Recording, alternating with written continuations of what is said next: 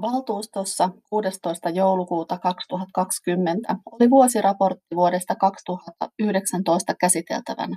Kyllä, kuulit oikein. Aika kauan menee raportin laatimisessa.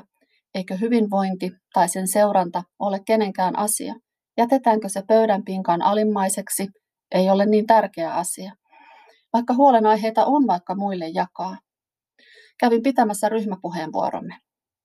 Ryhmäpuheenvuoro hyvinvointikertomuksen vuosiraportti. Hyvä puheenjohtaja, arvoisat valtuutetut ja muut kokousta seuraavat. Hyvinvointikertomuksen vuosiraportissa on nostettu jälleen huolenaiheita herättävillä valikoivillakin taulukoilla. Toisaalla vertaillaan toisen asteen opiskelijoiden ja yläkouluikäisten eroja seksuaalisen häirinnän kokemisessa, mutta päihteiden käytössä taas vertailut ovat erilaisia. Oli miten oli, huolen on noustava ja sen myötä toimenpiteitä tehtävä. Meillä on oppilaita per oppilashuollon henkilöstö 882 oppilasta per koulukuraattori ja 1001 oppilasta per koulupsykologi. Psykologiliiton mukaan suositus on 500 oppilasta per opiskelija per psykologi, kuraattori, työpari. Tämä mahdollistaisi lain ja ammattietiikan mukaisen työn, varhaisen puuttumisen, edistävän ja ehkäisevän työn. Joskus rekrytointi ei onnistu juuri siksi, että haetaan liian pientä määrää psykologia työmäärään nähden. Esimerkiksi Kouvolassa oli jotain vuosia sitten vähän samantyyppinen tilanne kuin Lohjalla. Se laitettiin määrätietoisella työllä kuntoon. Yksi osa siitä oli juuri se, että paikkoja resurssoitiin riittävästi. Toivoisin lastemme ja meidän vuoksi, että meillä tehtäisi myös näin. Riittävä resurssointi, ei minimi.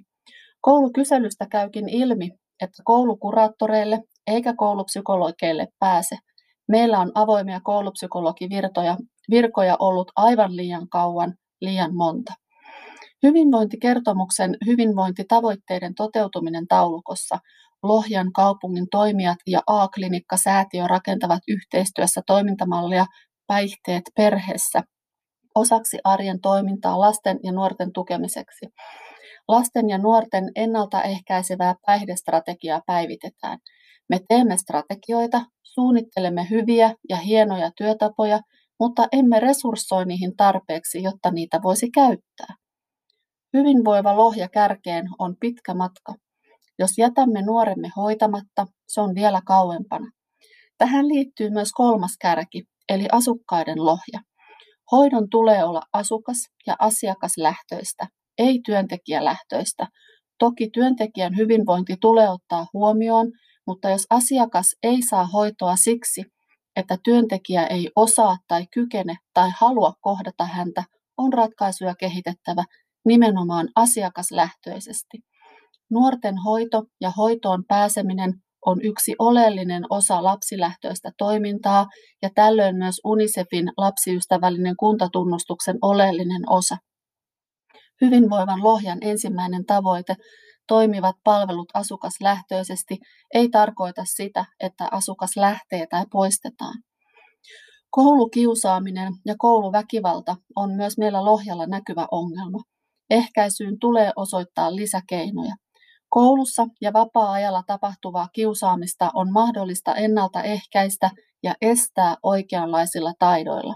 Näitä ovat esimerkiksi tunne- ja vuorovaikutustaidot ja sosiaaliset taidot, joita lasten ja nuorten on tärkeää oppia. Meidän tulisi panostaa kiusaamisen ennaltaehkäisyyn opettamalla sosiaalisia taitoja ja tunnetaitoja, seurataan oppilaiden hyvinvointia mittareilla ja toteutetaan jatkuvaa ryhmäyttämistä, kun uusi oppilas aloittaa luokassa. Talousarviossa ja tässä hyvinvointikertomuksen vuosiraportissa on nostettu yhtenä keinona K0, joka siis tarkoittaa selvittämättömiä kiusaamistilanteita nolla. Tämä on tarkoitettu koulukiusaamis- ja väkivaltatilanteisiin, jossa muut keinot on jo käytetty, kun tarvitaan ulkopuolelta apua. K0 on siis loppupään, solmukohdan selvittelyä. Me tarvitsemme panostusta myös ennaltaehkäisyyn. Nuoremme tarvitsevat tukea, meidän tulee sitä antaa. Me olemme hukassa, jos emme tee niin. Toisinaan strategioita ja raportteja sekä hankkeita lukiessa tulee ajatus siitä, onko asukas lapsi, nuori, työikäinen, ikääntyvä, kuntalainen unohdettu, vaikka heistä koko ajan on puhe. Huomio käydessäni puhumassa. Vaikka keskityn lähinnä sanomani esille tuomiseen ja siihen, että joku voisi ehkä kuunnella, katson toisinaan ympärilleni. Ikäväkseni näen aikuisten ihmisten huonoa käytöstä. Pyöritellään silmiä, tuhahdellaan ja maiskutellaan. On käsittämätöntä, että yhteisiä asioita valitut henkilöt eivät käyttäydy kuin aikuiset. Me olemme kuntalaisten edustajia ja meidän tulisi käyttäytyä arvokkaasti ja hyvin asiat edellä.